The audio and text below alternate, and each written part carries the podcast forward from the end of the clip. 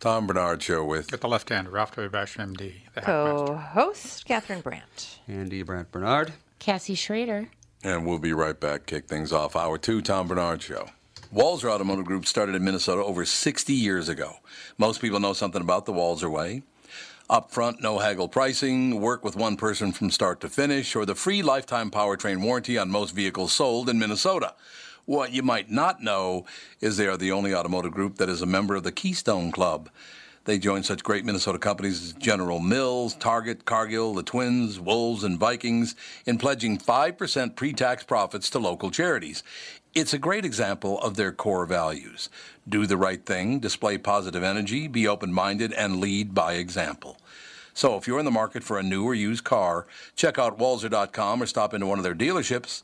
Please don't say, Tell them Tommy sent you, because it sounds fake and I hate it. Walser Automotive Group, Walser.com. Michael Bryant, Bradshaw and Bryant, what's the latest? Well, basically, we're trying to represent people who have been hurt, then talk to them before they talk to an adjuster. Uh, one of the key points is to make sure you know what your rights are before you start talking to the insurance company and they start asking you questions or they try to settle your case early and cheap. Well, what's interesting to me is, you know, a lot of people have fear of attorneys. It makes them very uncomfortable. They get nervous about it. What should I do?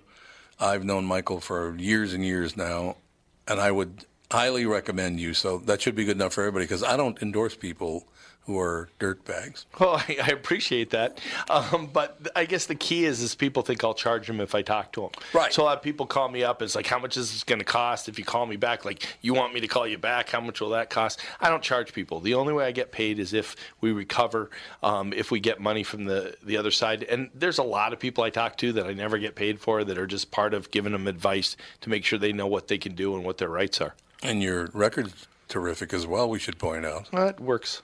It's been good. It's been good, ladies and It's gentlemen. been good. And how do they contact you? And uh, e- either through our website, which is minnesotapersonalinjury.com, minnesotapersonalinjury.com, or at 800 770 7008. Michael Bryant, Bradshaw, and Bryant. I've heard People say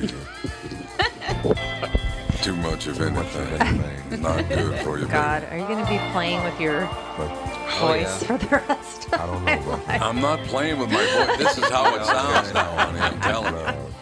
But I'm gonna be doing this too. Yes, like shared love and made love. It doesn't seem to me. I sound like Toots now. Yeah. That's what my Dude, mother no, said. I think she was a little Voice was that lower. low? Oh She was a little lower than that. She was a little lower than. Did you never meet Yeah, Toots? So anyway, No. I'll tell No, you. really? Did she smoke? Oh yeah. No. Oh, she yeah. smoked. She, honest to God, God rest her soul. Ralphie, I'm not kidding you. I would watch my mother take a drag off her cigarette, talk on the phone, and smoke would come out for like a half an hour. I know. Like Jesus, where did all that smoke come from? Yeah, Toots. Yeah, Toots's voice was kind of like this. So, Tom, what time are you gonna come home? It was just very, very raspy. And it was very raspy too. Yeah. It's like you know that one. Um, what the hell's his name? The gay guy. The gay guy. On There's so many of them. It's Yeah, hard to say. Which one of the two? Which one of the eight Um, billion? Let's see. Hold on. He's on the episode of The Simpsons where Homer gets hair. Where Homer gets here. so random. See. I don't know. Yeah, here we go. Carl. Uh, Harvey Fierstein. Firestein. Oh, yeah, Firestein. yeah. he talks like this. Oh yeah. She- Her voice was like his in a lot of ways. No, it was not. It wasn't it that was. raspy. It was pretty raspy. I loved him in Mrs. Doubtfire. Oh, Oh, yeah. yeah, Harvey was a Fierstein. Funny movie. Uh, this story scares the hell out of me because for Supreme Court justices to come forward and and argue with how the Supreme Court of the United States voted is way out of line. Wouldn't you think? Yeah. Oh, that. Yeah. A decision's been made. Shut up. Yeah. No second thoughts because you're the supreme arbitrator in the land. So That's exactly no second right. thoughts. Sorry. You can't be fired. You have the job for life if you want it. Uh, and people can't vote you out. This is really a bad idea, really bad. The Supreme Court upheld President Donald Trump's travel ban Tuesday, siding with the president in Trump versus Hawaii. The 5 to 4 decision legally allows vast immigration restriction from several majority Muslim nations Iran, Libya, North Korea. North Korea is majority Muslim? I doubt it. I don't think so. Somalia, Syria, Venezuela. Venezuela's not m- Venezuela's not majority Muslim either. But but the idea of terrorism and the idea of Yeah. uh, unsettled people that are leaving there that want to wish ill to America. Yeah. maybe that's what the result is. Well, we shouldn't have gone with majority Muslim then because they were trying to invent hatred in people. Calling it majority Muslim makes some people go, oh, that's a terrible thing. It's not true. Uh, One, two, um, at least two, maybe three of these nations are not majority Muslim. Well, they use that sort of rhetoric so that people think that it's just all about racism. Yep. Oh, yeah, absolutely they do that. No, There's no doubt about it. While the court's opinion stated that the president had sufficient national security justification to order the travel ban, Justices Sonia Sotomayor and Ruth Bader Ginsburg issued a scorching dissent calling attention to Trump's anti Muslim rhetoric on the campaign road. The United States of America is a nation built upon the promise of religious liberty, they wrote. Our founders honored that core promise by embedding the principle of religious neutrality in the First Amendment. The court's decision. You know, if there is religious neutrality, why do Christians get the hell beat out of them at a government level? If there really is, uh, Well, hey, they recently um, ruled in favor of that one cake land. well, they, oh, the guy who wouldn't make the cake for the gay couple. Yep. They did indeed. They are allowed to do that. If well, I have a feeling though, because if they didn't rule that way, then all of the um, every business would have to comply, and that would include Muslim ones. I And did love it. They aren't fond of gay people either. There was a woman at a bakery on Will and Grace that refused to make a make a cake for Yeah, Donald Trump, and it said MAGA on it, "Make America Great Again." Just said M A G A on it. So when she handed him the cake, it, she had added two letters at the beginning and uh, one at the end. So it said "I am gay." it was very funny. It was really funny. I, I see. I don't have those problems. I don't care what religion you are. If I'm a baker, I'll make a cake for you. What the hell do I care? I think I think your insight and your philosophy and your wisdom, truly wisdom, in that if you have a belief system that makes you comfortable and you're happy and and Yeah. uh, content in your life, thank goodness we want that for you. Yep. You know, and maybe you know if there's some good things about that, I'd like to hear about it, but don't push it on me. No, just don't push it on me. It, it makes you happy. I'm happy for you, but don't shove it down my throat. Well, don't, let me not put it that way. Man. Probably not a good way. Yeah, I know. I put it. I came up. The court's decision today fails to safeguard that fundamental principle. It leaves undisturbed a policy first advi- advertised openly and unequivocally as a total and complete shutdown of Muslims entering the United States because the policy now masquerades behind a facade of national security concerns. A facade. So our national security is a, uh, a facade to you? Yeah, the growing gang membership is Yeah, it's really good. it's all us, made isn't it? Up. All those people getting murdered, they all faked it. Their quotation refers to a statement Trump made in December 2015. Donald J. Trump is calling for a total and complete shutdown of Muslims entering the United States until our country's representatives can figure out what the hell's going on. He said until they can figure it out, not forever, just until they can figure it out. There's a huge difference there. That's right. Huge difference. An interesting thing, I noticed uh, in in Wayzata uh, this past week, where, where I live out west, is that they had a they had a uh, art fair there, and for the first time they had concrete barriers up at the entrance of the street. Oh. To keep people out. So There certainly there's a, there's an idea that this is going. and They had a truck park there too. So it's a kind of thing. Hmm. It's interesting that they're trying to avoid a similar. You know, let's drive a truck through all the people, kind of thing. So What's the uh, the the Chinese garb again that the people in China wear? Um, There's a lot of them. First of all, Ruth Bader Ginsburg looks like a very crabby old Jewish man. look at her. I mean, look at her. Jesus. Palomino. She's starting to look like Billy Crystal. Yeah, she looks like what? what? What? what But she's wearing a Chinese. What? What would you call that? Oh, oh God. Oh, she's What are those culturally appropriating. She can't do that. She, you can't culturally appropriate. What's the matter you with you? You can't wear that. well, Is it so- like a kimono or something? No, something? kimono's Japanese. That's You're, Japanese. you're mixing your It's Asian kind like metaphors. that silk Kinda like that. Here. robe that buttons up at the collar. What is that called? Collar. I can't remember. Nehru jacket. a Nehru jacket, but it's got all this adornment. Right. It's really weird. She does not look happy. No, she she looks like an old Jewish man that's really crabby. That's right. Where's your walker? What? I still love that. Uh, Billy Crystal bit about old Jewish men.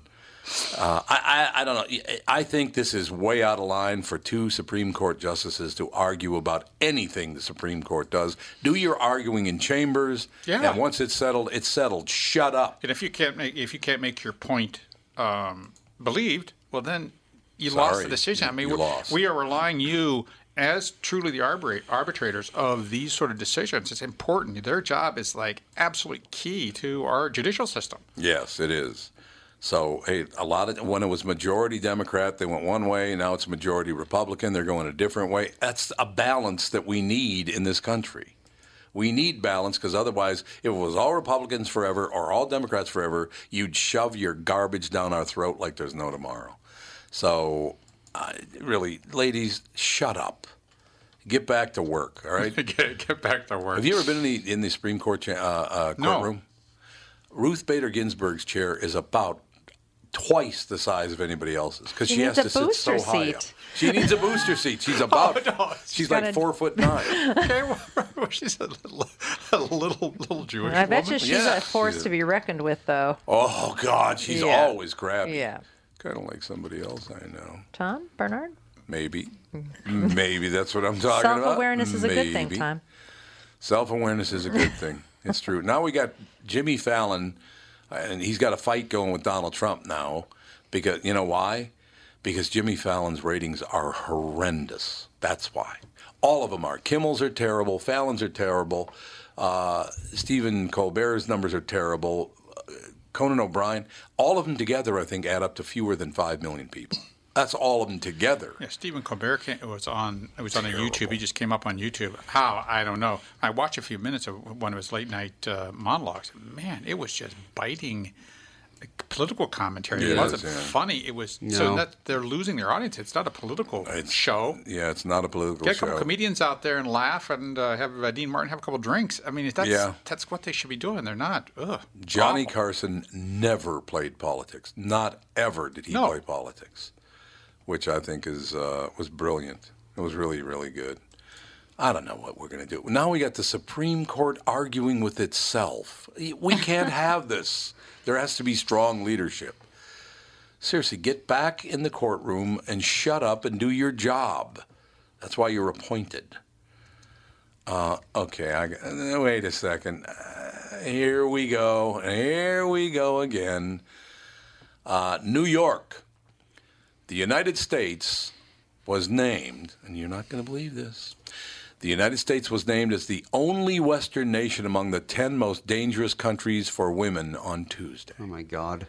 You really believe that's true? huh? Yes, they do. They really believe that all of South America, Central America, and Mexico, because Mexico is actually considered to be part of North America. I don't know why, because it's on a completely different plate. More accurately, it's Central America. It is Central America. Uh, the United States was the only Western nation among the 10 most dangerous countries for women on Tuesday in a survey of global experts. After the hashtag MeToo campaign triggered a flood of complaints about sexual harassment and assault, the problem is there some of them aren't true. So you can't use that. I'm not saying they're all not true, a lot of them are true. The Thomson Reuters Foundation survey asks about 550 experts in women's issues which of the 193 United Nations member states they considered most dangerous on a range of issues, with India topping the list, followed by Afghanistan and Syria. Well, I guess Trump was right about that. I wonder what areas they're talking about in India. I mean, India's a huge entirety it of is a huge country. Oh man, they they got they got the gang rape thing, gang rape and murder over there of. Uh, Basically, anywhere that isn't wealthy in India, which is a lot of I'm it. guessing it just has to be the major cities. Cause it, Mm, I yeah, I'm mean, sure that's true, The, yeah. the smaller towns, they really don't put up with much. And they're too busy trying not to starve to death to go around killing each other. The most dangerous countries true. in 2011, the most dangerous countries for women were Afghanistan, uh, Afghanistan, the Democratic Republic of Congo. Yeah, they're real democratic. Uh, DRC is it's the worst country on earth. On Earth. in It is on every Earth. base, basically every metric. It's It it's it's a war zone. Well, So- yeah. If you look at pictures, like look up the DRC sometime, and like go to Google Images, and you can count the amount of corpses you can see. No. no. Oh yeah, it's yeah. it's almost entirely just dead people because that's what's going on in the DRC right now. You're projecting a video game. I love it. Yeah, Hey, what? A, you Not know, a good if it's place. Acceptable, acceptable. Um, I did see a, an article about a month ago about Sweden and the danger that women are in there yeah, now because a of the immigrants. of rapes. there's a Because lot of in- there's immigrants. A lot of rape going on in Sweden. So I, I'm sorry, I'm not anti-immigrant. It's just migrate somewhere else. Well, I'm if not- you are like the Sweden situation is like, you know, I wouldn't say that every cat is a bad cat. Yeah. But when, if you like invite a lion into your house, then you're probably going to get eaten. Yeah, that's exactly. That doesn't right. mean that all cats are bad. It means, Right. you know, get a house cat. Don't don't get a lion. Oh, oh, here's a headline that I've been seeing lately that just drives me insane. Um, talks about kids could end up in already strained foster system, right? But they're not immigrant kids. What are they called now? They don't call them immigrant kids anymore. I know because you told me about this yesterday. Do you know what they call them now? Displaced persons or something. Who knows? Anybody else want to guess? They're migrant kids. They're not immigrants. They're migrant, which you and I are when we go on vacation. That's you right. migrate from one place to another. like a goose. Like a, yes, there you go. The migratory birds, as in uh, in uh, Monty Python. Oh yeah, the uh, African swallow or whatever. the African swallow, yes. Foster care advocates say the government won't likely be able to re- reunite thousands of children separated from parents who cross the border illegally, and some will end up in an American foster care system that is stacked against Latinos and other minorities. Oh no, it's not. How is it stacked against Latinos and other minorities? Because they don't have Latino families, maybe. Maybe that's what they're referring to, but it's not stacked again. There's there should be care. It is what it is. With few Spanish speaking caseworkers, it's a challenge tracking down family members of the children who live south of the U.S. Mexico border and other relatives living in the states that might be afraid to step forward to claim them because of fears of being detained or deported themselves.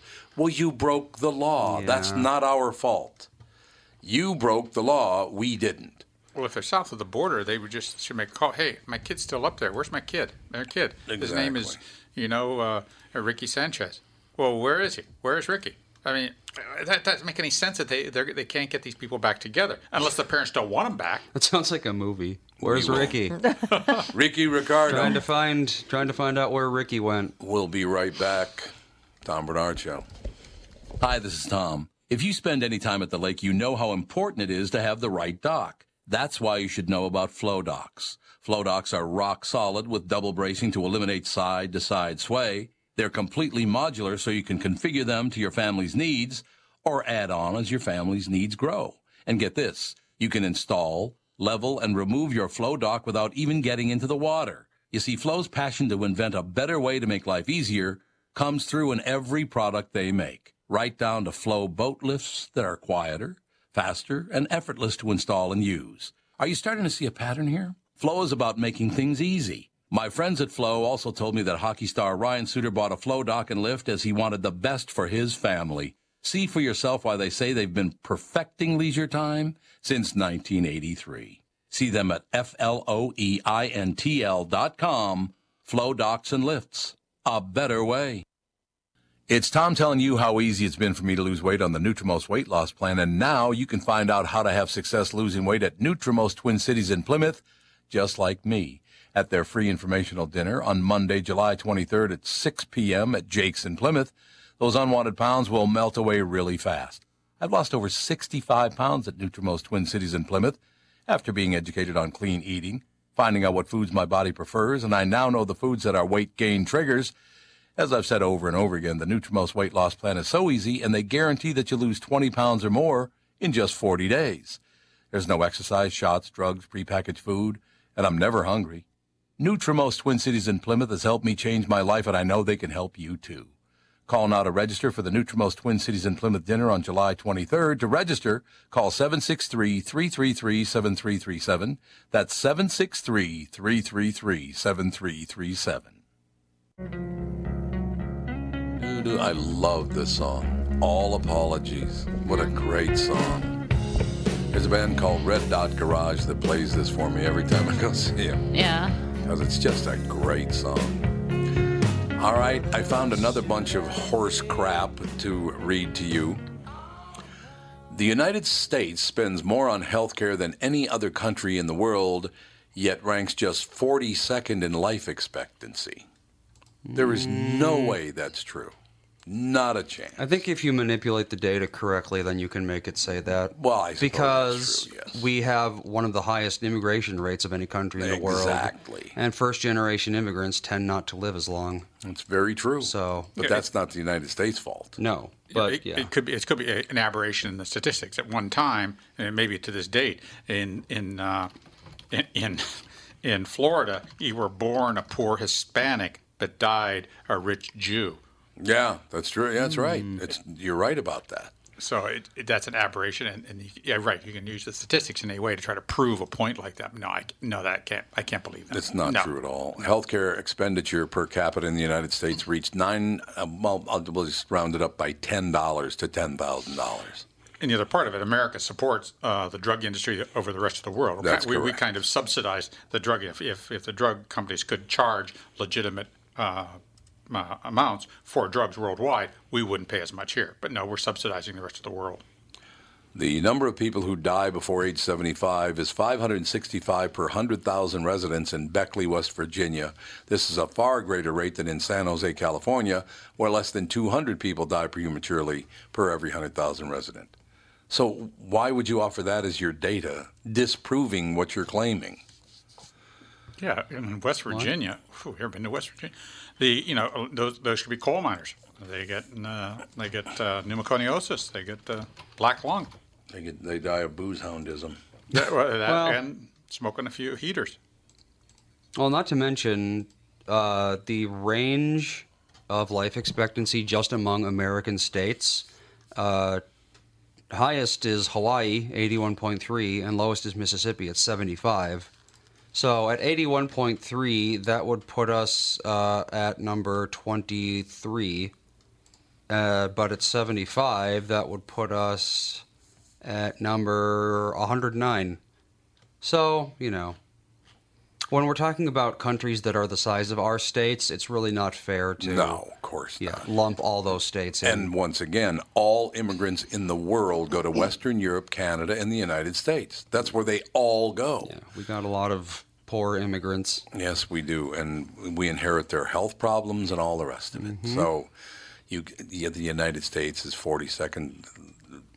Come on, And, and the and the and, and the America has freedom. You can do what you, you, you have the freedom to do as you please. Whereas in these other countries, there's a lot more social pressure to not have those freedoms. yeah, that's very true. So maybe they're they're they just have different habits. Minnesota is the absolutely second best life expectancy. Really? So there you mean, go. They have the second best. Mm-hmm. Yeah, that that makes sense.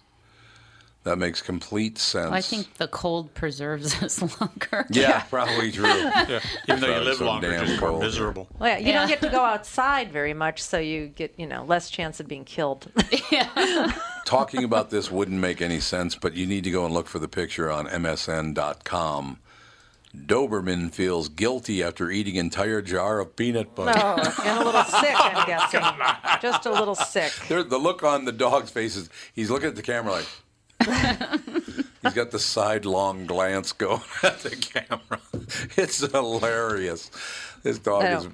I'm sorry. I Jude's got this to-" wonderful little look whenever I, I'm like, what happened in here? He gets his eyes are they just get huge, and then he kind of gets little and and kind of gets on these little tippy toes into his crate.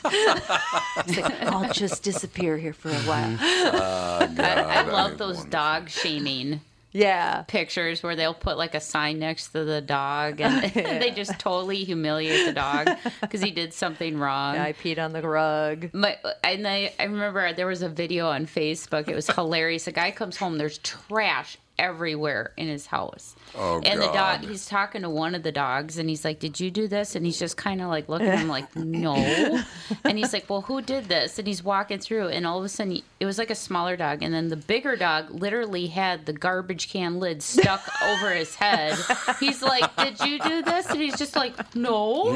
Oh, You know? what? It's just Yeah. hilarious. There's another one like that where the, the guilty party is behind the curtain. It's like hiding behind the curtain. Unbelievable. Uh, there comes a point in someone's life when enough is enough, when the breaking point has been reached and the road rage becomes full on insanity. Maybe you've been there. We're sure you have, especially when someone ex- executes the worst parking job known to man. Therefore, you do the only thing you can to lash out at such inconsiderate people. You leave behind the most brilliant, savage, and hilarious note on their windshield. Yeah, that'll show 'em. Take a look as we have compiled a list filled with the most hilarious notes that will probably leave you roaring with laughter. uh, yeah, because you, you leave threatening notes. That'd be great, is the first one. Okay? We're kicking off this list with a classic note that is miles of hilariousness. Not only did this person draw out the meme that's been circulating for weeks, but they also thought of it on the spot. Who does that? Okay, so the note re oh god, that's hilarious. Has anybody left a note on anybody's window? I I have. never have. I have. no. Uh, it says here, yeah, if you could go ahead and park in your own spot, that'd be great. it's not that hilarious. Would you really. write, Catherine? I, I well, somebody um, parked so close to my door that I couldn't open it. I mean, I, and I was within my, you know, my lines, and they, Oh, they yeah. parked like I, I had like four inches, so I had to let. And the other door was close to the next one, so I, I had to like somehow I had to get through a window. I remember trying to get.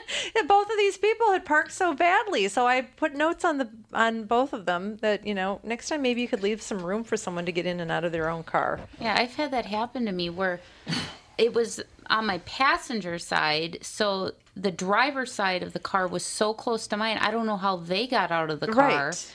And it was I was at the doctor's office for uh, my first son. We were there for a six month checkup, so I had him in a carrier, and of course his base was on my passenger side in the back seat. So I had to go the other way, and and he was heavy, so that was not easy. I just don't you see that you're so close? I mean, why wouldn't you maneuver your car? It's so They don't care. They're just They they're just don't. whipping in and they don't care about anybody else.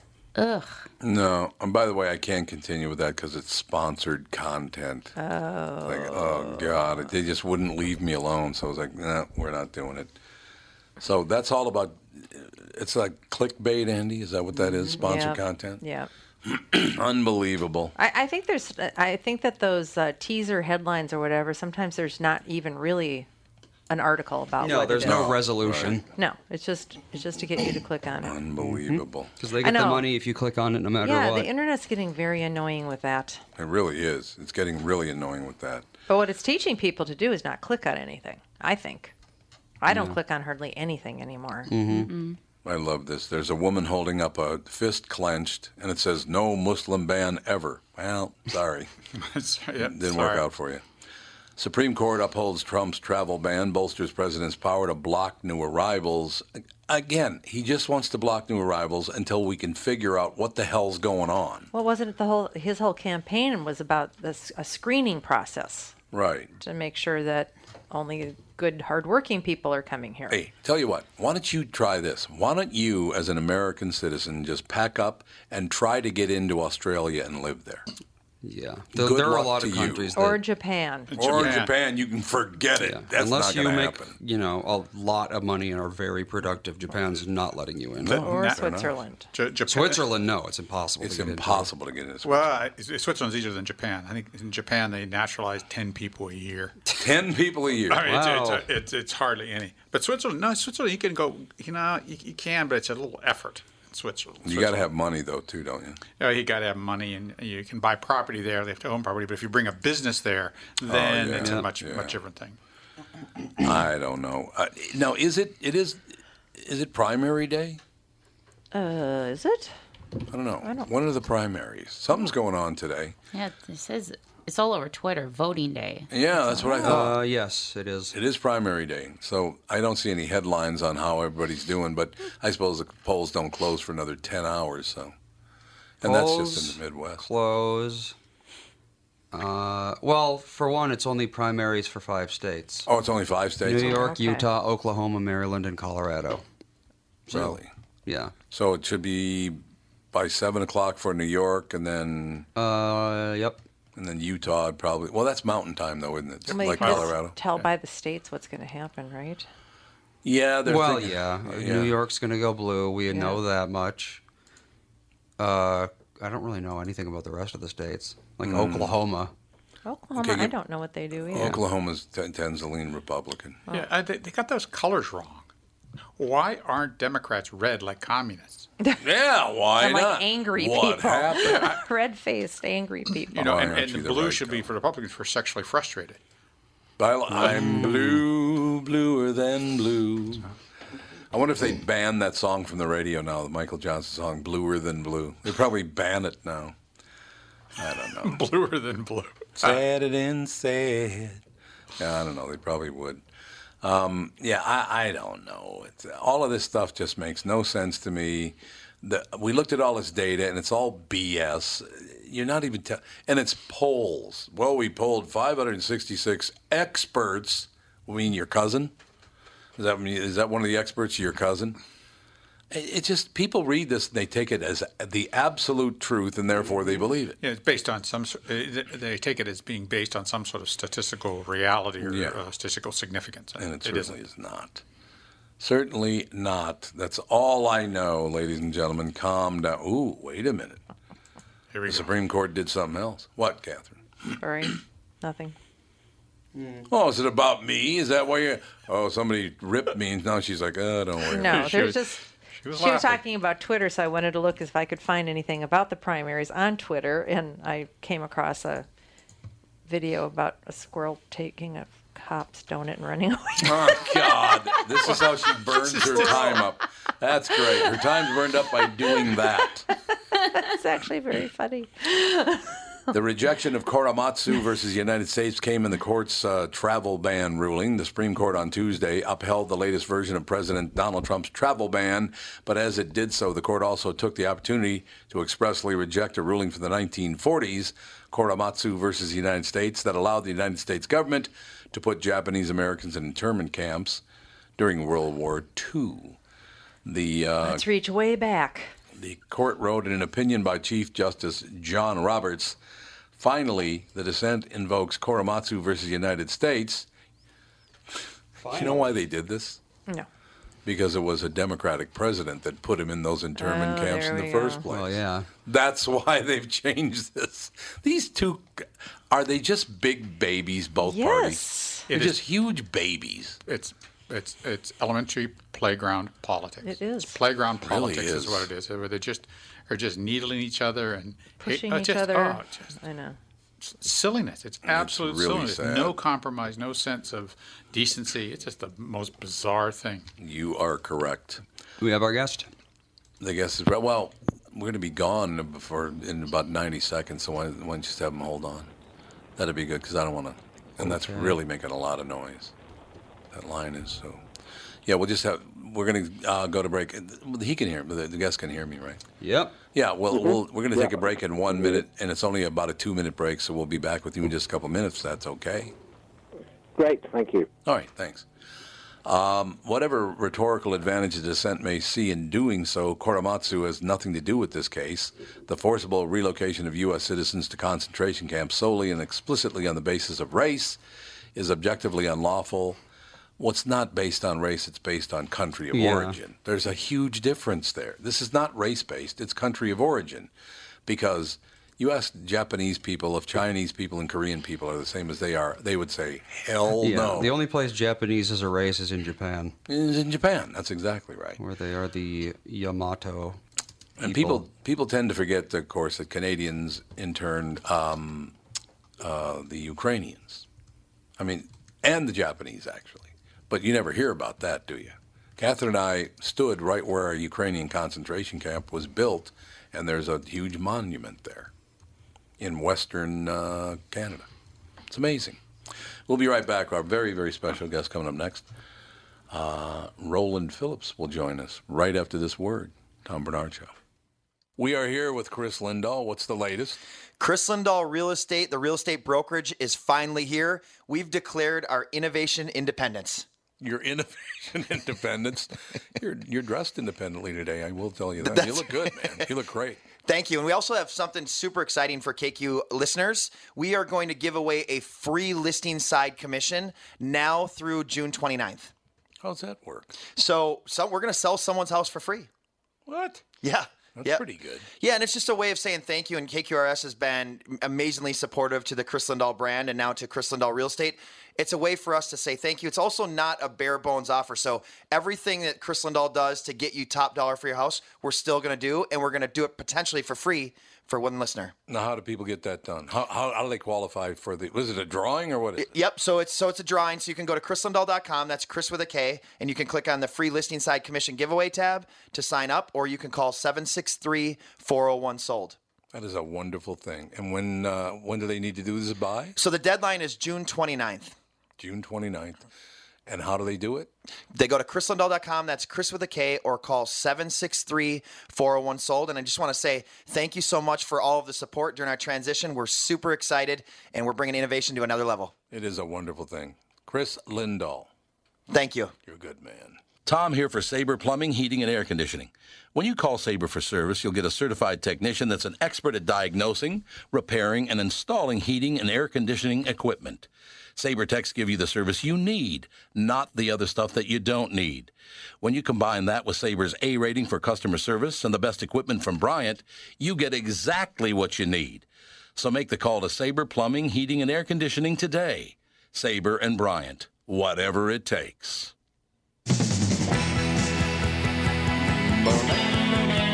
God, I, I missed my guess. What? I thought for sure going into Roland Philipps and the subject we're going to be talking about that you'd play something by Don McLean. Oh, yeah, I could have. Starry, starry night. Uh, this is a different Don McLean. This is Donald Maclean. The first full biography of one of the 20th century's most notorious spies, Donald Maclean was one of the most treacherous spies of the Cold War era and a key member of the infamous Cambridge Five spy ring. Yet the full extent of this shrewd, secretive man's betrayal has never been explored until now. That's why we have Roland Philipps, the author of the book A Spy Named Orphan The Enigma of Donald Maclean. Hello, Roland. Hello. And we're having a wonderful time here in America, Roland, because the Supreme Court ruled on a number of things, and everybody's on both sides is angry as hell. So it's a really calm day here in America. We're having a quite a difficult time in Great Britain too over Yeah. our Brexit business too. Yeah. Oh, I suppose, yeah. Yeah, it's, there's uh, a bit of yeah. unrest going on in the UK. I, I don't know. I find Yeah. it interesting. Um, ah, we'll get into that some other time because I want to talk a lot Right. about Yes. Don Don McLean. Um, where do we start when talking about Donald Maclean? I think the thing that uh, I feel most about Donald Maclean is that he, although very little um, explored until now, he actually shaped the world we live in. He shaped the second half of the 20th century through his espionage. Um, he certainly shaped the way Europe looked. Um, he was based in Washington uh, between 1944 and 1948 and leaked to the Soviets all the telegrams between Churchill and Roosevelt and then later Churchill and, and President Truman uh, saying things, how they would negotiate the borders of Europe after the war at the Yalta Conference and the Potsdam Conference. So we know that um, he leaked a telegram that where Churchill said where he wished the borders of Poland to be, um, but that if Molotov, who was the Russian foreign minister, was adamant, they would move them 200 yards to the west. So Molotov only needed to be adamant to get his way. Maclean was in on the negotiations that led to the formation of NATO the United Nations. Above all, he was in on atomic policy planning in Washington after the war and was able to leak to Stalin precisely how many atom bombs America was capable of making, which was nothing like the number they claimed they were. So he had a remarkable effect and, um, on on our history. How did he get into such a position, Roland? He got into such a position because he was completely trusted. There was a culture of trust in the um, British civil service and British politics every way.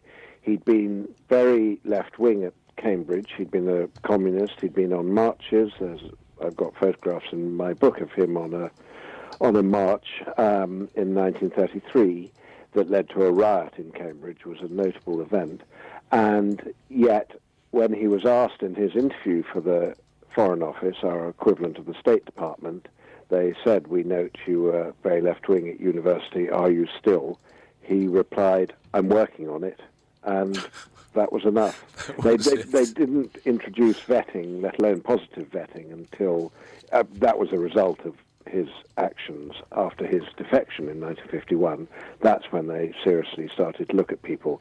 Until then, they thought if you'd been to the right school and the right university and looked like and behaved like one of them, um, you were completely trustworthy. I love the way this bio was written, Roland. It says Roland Philipps unravels Maclean's character and contradictions, informed by a domineering father and a childhood at once liberal and austere. Maclean became inf- uh, infatuated with communism during his school years, even before his time at Cambridge. I love the way Yes. it was put. He was. I, I, I do think you have to remember, though, the 30s in Britain were a very different time. I mean, the, there was the middle of the Depression. There was appalling poverty in Britain. There were Yes. marchers from the north of England to London. They were co- known as the hunger marches, as as workers came south who had no work. And above all, there was the rise of fascism in Europe. Hitler uh, came to power in 1932, and this was precisely the moment Maclean went to Cambridge. So communism appeared to them as the only way to world peace and alleviating this terrible inequality um, that they saw all, all around them. So that I mean, that's not to excuse his treachery, but to just explain how he how he got into it. God, I tell you, Roland, you've done a great job describing this guy and what he was all about. He married an American Thank woman you. despite his sexual ambivalence and increasing, increasing antipathy to the United States. He was prone to alcoholic binges that should have blown his uh, cover and yet never found their way onto his record.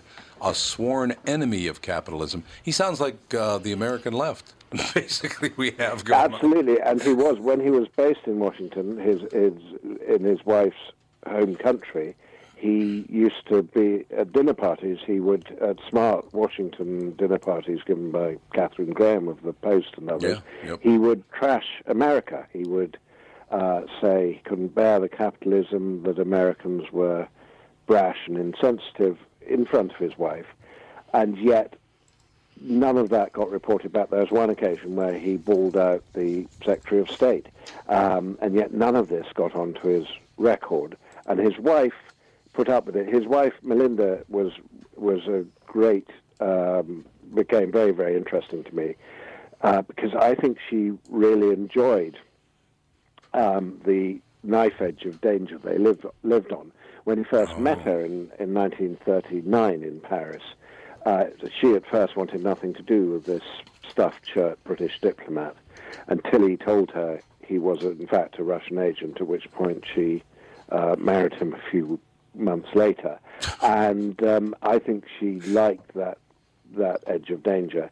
But the collapse until the end of the Second World War, he was able to keep his espionage and his uh, absolutely brilliant work for the Foreign Office, his legitimate work, together. But I, as the Cold War developed, he gave, gave, prone, became prone to more and more of these outbursts about America and so on.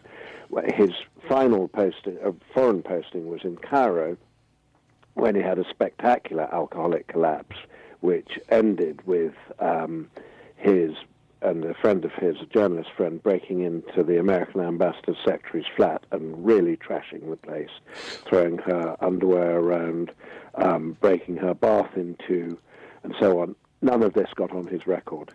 Um, and uh, he was sent home. The, his wife, Melinda, uh, asked the ambassador if he could go home to have treatment for nervous breakdown. And the day he arrived, the head of personnel at the Foreign Office took him out to lunch at his club and said, What do you want to do? I mean, it was extraordinary that this trust from the start meant they never looked at him as the spy until they had incontrovertible evidence. They spent three years do, looking at everyone except Maclean because he was such a so much one of them, appeared to be one of them.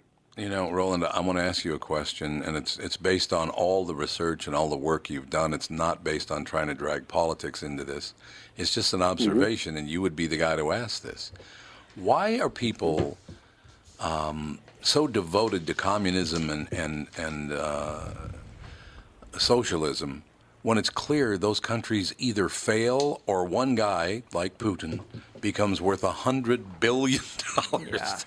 I mean, how does that Absolutely. happen? How does it happen?